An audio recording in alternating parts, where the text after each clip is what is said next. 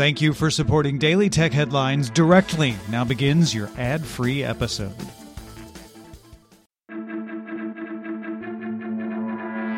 These are the Daily Tech headlines for Wednesday, July 28th, 2021.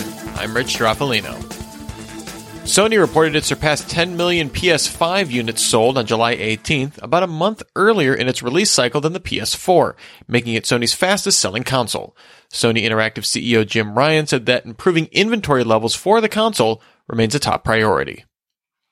Security researchers Alejandro Caceres and Jason Hopper plan to re-release an upgraded version of PunkSpider at DEF CON, a search engine which constantly crawls the web and automatically publishes hackable vulnerabilities in websites, as well as a Chrome plugin to scan visited sites. Both will rank sites on a scale of 1 to 5 dumpster fires. PunkSpider originally launched in 2013 before lapsing due to lack of funding around 2015. Microsoft beat analyst estimates on earnings and revenue in its Q4, with revenue up 21% to $46.15 billion. Intelligent Cloud revenue increased 30% to $17.38 billion, with Azure revenue in that unit up 51%. Teams now has over 250 million monthly active users. More personal computing revenue increased 9% to $14.09 billion. Surface sales decreased 20% due to supply challenges.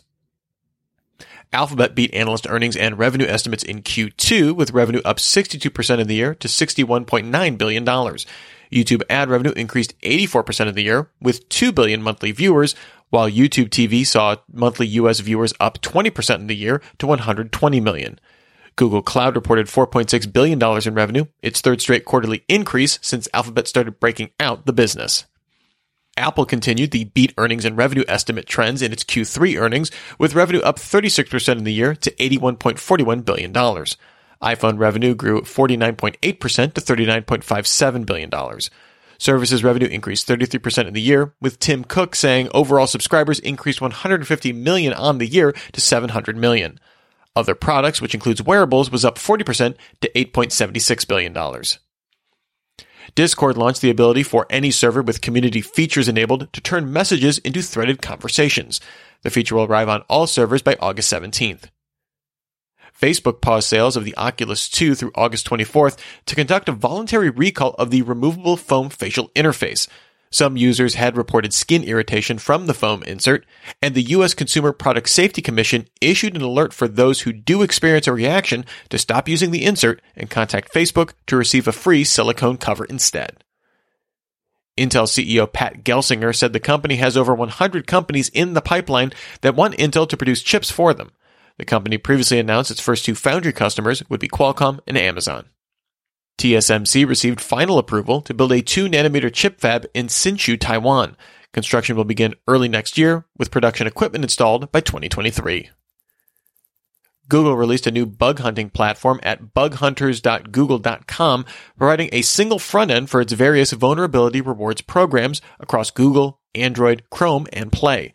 The platform will include gamification features, competitions, per country leaderboards, and educational resources.